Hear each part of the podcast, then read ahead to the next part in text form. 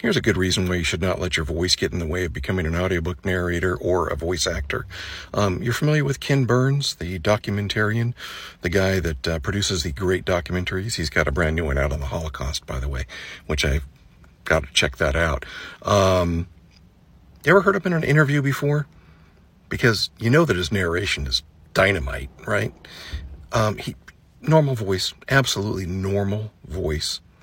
Nothing special about his voice if he were talking to you over coffee or a beer, you wouldn't be like, oh my gosh, he's got a sexy voice, or he's got the voice of God, or he's got a perfect narration voice. He doesn't. Totally normal voice guy. So don't worry about the voice. Um, I hear that too much. I hear the voice thing all the time. Don't worry about the voice. Keep moving forward, man, and don't use that as an excuse anymore. Short Cast Club